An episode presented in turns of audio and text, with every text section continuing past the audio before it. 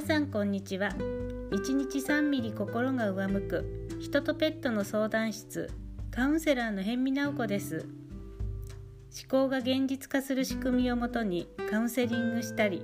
ペットの気持ちを読み取って飼い主さんにお伝えするペットコミュニケーションをしています。この放送では日々の気づきカウンセリングやペットコミュニケーションで実際にあった体験談などを交えながら同性でもだってが口癖の下向き女性が自分自身に最高の幸せを与えられる上向き女性になる生き方のコツについてお話ししていきます。これを聞いてくださっている方の心が少しでもほんわかしてくれたら嬉しいです。忙しい日常の中のひととき何かをしながらでも気軽に耳を傾けてくれたらいいなって思っています。さて今日のテーマはえペットの問題行動を無理なく変える思考の仕組みと題してお送りします、えー、私は思考が現実化するその仕組みをあの元にカウンセリングや、えー、講座を開いて、えー、皆さんその受講生さんの、えこう心の中にある思考の癖っていうのをこう見つけ出しながら嫌な現実を起こしてしまうネガティブな思考をねまず見つけていったりしてどのように変えていくのかなんていうのをあのこうやっているわけなんですけれどもでその思考が現実化する仕組みって思考が先現実が後であの自分が思ったことや考えたことが、まあ、全部周りに出ていくよっていう周りに出るんだよっていう考え方なんですね。でその一つにペットも自分の思考が出ているっていう考えていくんですよ。えー、ね、ペット飼ってらっしゃる方たくさんいらっしゃると思います。犬とか猫とかねうさぎとか、まあ、あのペットと呼ばれるものいっぱいありますけれどもあのそのペットたちが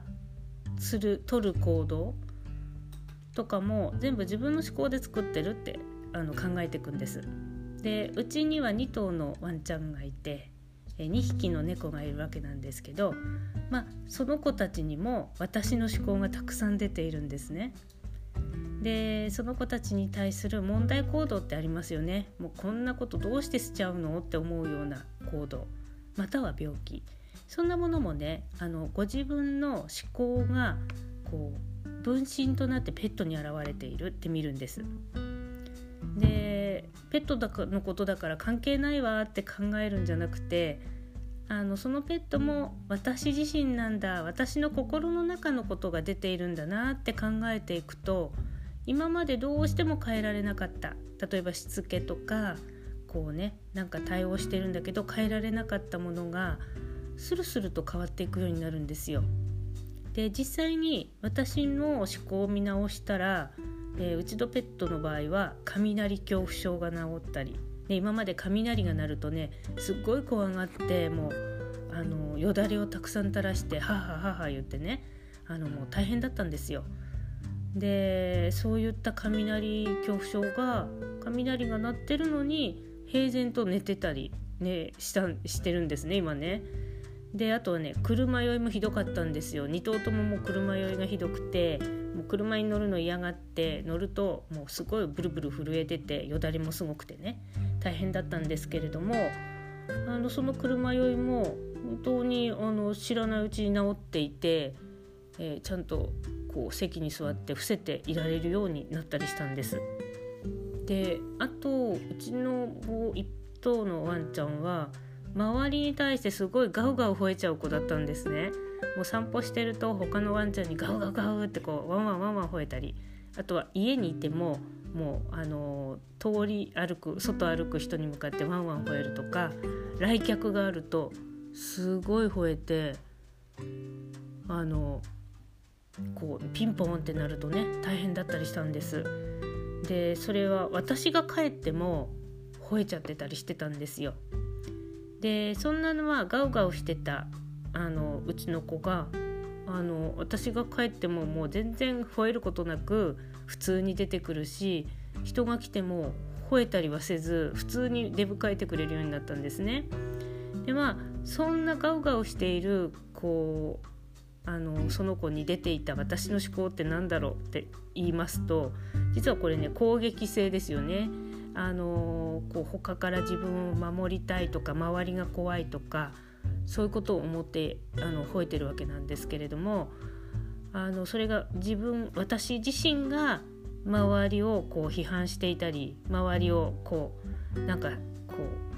う周りになんか怒っている気持ちそんなものがね出ていたんですね。でこれどんな気持ちの見直しをしたかっていうと誰かのせいにいつもしていないかなっていうことにあの私はすごい見直ししたんです。なんか私たちってナチュラルに誰かのせいや何かのせいにしてるんですけれどもそういうこうやってる気がしないことでやってることってあるんですね自分で気づいていない。でそういうなんか誰かのせいっていうのをあの子供の頃からやっているはずなので私はそこをねすごい見直した時に私の人生ってお母さんのせいでこんなになったってすごい私お母さんのことを非難してることに気がついたんですよ。お母さんのせいで私は人を愛することができないとかお母さんのせいでお母さんが愛してくれなかったから私はあの誰かをちゃんと愛せないとかそういうこうなんかお母さんのせいにに自分の不幸はお母さんのせいっていうのをすごく心の中であのやっていてもう当たり前に親を責めているっていうのをやっていることに気がついたんですね。で思考の仕組みってそそうやってこう心の中で誰かを責めていたりそういうこう誰かのせいにしていたりするその気持ちがあの潜在意識って主語がない世界なのでこう現実に出る時にそのお母さんを責めているのにあの現実になると誰か他の人としの攻撃として出ちゃうんですね。でそれがうちのワンちゃんにすごく色濃く出ていてうちの子は周りの人にすごい吠えてたんですよ。で私そのお母さんのせいにしていたことを本当に反省してあのお母さんに愛されなかったからって言ってお母さんのせいにして自分が悪いんじゃないってずっとやってたなっていうのをすごく身に染みて感じてなんか心の中で本当お母さんに申し訳なかったなと思ってねあの謝ったんです心の中ですけどね。でそうやって自分自身のわがままな気持ち誰かのせいにして自分をが悪くないって思いたいそんな気持ちをね自分の中で気づきながら認めてあの変えていくっていう方法をとっていったらだんだんだんだんうちの子がね吠えてあのガウガウする必要がなくなってなんか穏やかな子になってったんですだから前はよく私が帰るともうワンワン吠えて玄関に出迎えてなんで私が帰ってきたのに吠えるのよってまた責めてたんですけれども本当に今はなんかもうあの尻尾振りながらただ出てくる「おかえり」って言って出てくるだけになって思考の見直しをして本当に良かったなって思いました。でやっぱりね犬の行動とかってあのもう年取ると変わらないってよく言われてるんですけれどもうちの子も今 10, 10歳半なんですね。でこの問題が治ったのが8歳9歳ぐらいの時だったかな。だから普通だともう9歳までそんなガウガウ犬なんだからもう死ぬまで治んないよって言われちゃうレベルなんですけれどもあのそれが本当に半年間ぐらいで見直しをどんどんどんどん続けていったら本当に変わってったんですね。だからこの方法だったらあのなんか変にあのしつけする必要がない強制的なしつけとかかなんかゲージに閉じ込めたりとかあのそういうしつけをすることもなく無理なくあの子たちに負担がなく無理なく変われるっていうのが私すごいなって思ったんです私もねずっと訓練をやっていたのでぱそういう子たちのしつけの方法とかいろいろやってきたんですけれどもやっぱりそれをやっても無理だったんですね。変えられなかったんですよ。だけどこの方法で私自身を見直しただけでこの子たちが変わるってなんかあの子たちにとっても優しい方法だなって思ったんです。それでいくつになっても変わるっていうのがあのす素晴らしいなって思って。で今そのペットに出ている飼い主さんのあの思考っていう講座をやっているんですけれども、まあ、そうやって自分の思考がどんな風にこうペットたちに出ているのかを見つけていくことでペットも楽になるしあとすごく病気もペットの思考で作っちゃうんですね。なのでペットたちを余計な余計なこう病気にしなくて済むそれもねあの改善されるなっていうのが分かって今その方法を皆さんにお伝えしています。で合わせてこれにペットコミュニケーションをあの加えていくと本当にペットの気持ちを受け取りながら自分自身の思考気持ち考え方に気づいていけるのであのなんか相互にとってとてもいい方法だなって感じています。えー、我が家のね猫もねとても警戒心が強くて人見知りが強かった子なんですけれどもあの誰かが来るともう逃げちゃって出てこない子だったんですけど今ではねもう誰が来てもあの普通に挨拶しに来るしあの撫でられて気持ちよさそうにしているし犬の散歩にも一緒についてくるとってもフレンドリーな子になりました。まあ、こうやって言うといかに私があの心の中であのこう攻撃してた周りをこう責めていたりあの誰かのせいにしてたっていうのがもうすごい分かっちゃうので恥ずかしいんですけど、まあ、でも本当にここを見直したおかげでみんながあのね穏やかに暮らして本当に幸せ度がアップしたんですね。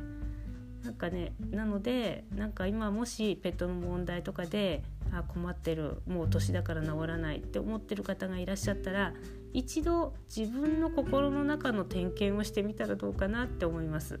あの子がガウガウしてるってことは私が心の中でガウガウしてるんだわそんな風にねとりあえずあの受け取ってみたらどうかなって思います。でもしちょっと分かんないわっていうようでしたらよかったら私のところにも来てください。あのひらがなで「辺見直子」って検索してくだされば私のブログとかホームページとか出てきますのでよかったらそこからまた連絡などください。はい、今日は、えー、ペットの問題を無理なく変える思考の仕組みについてお話ししました。今日も最後まで聞いてくださってありがとうございます。では今日はこの辺で。さようなら。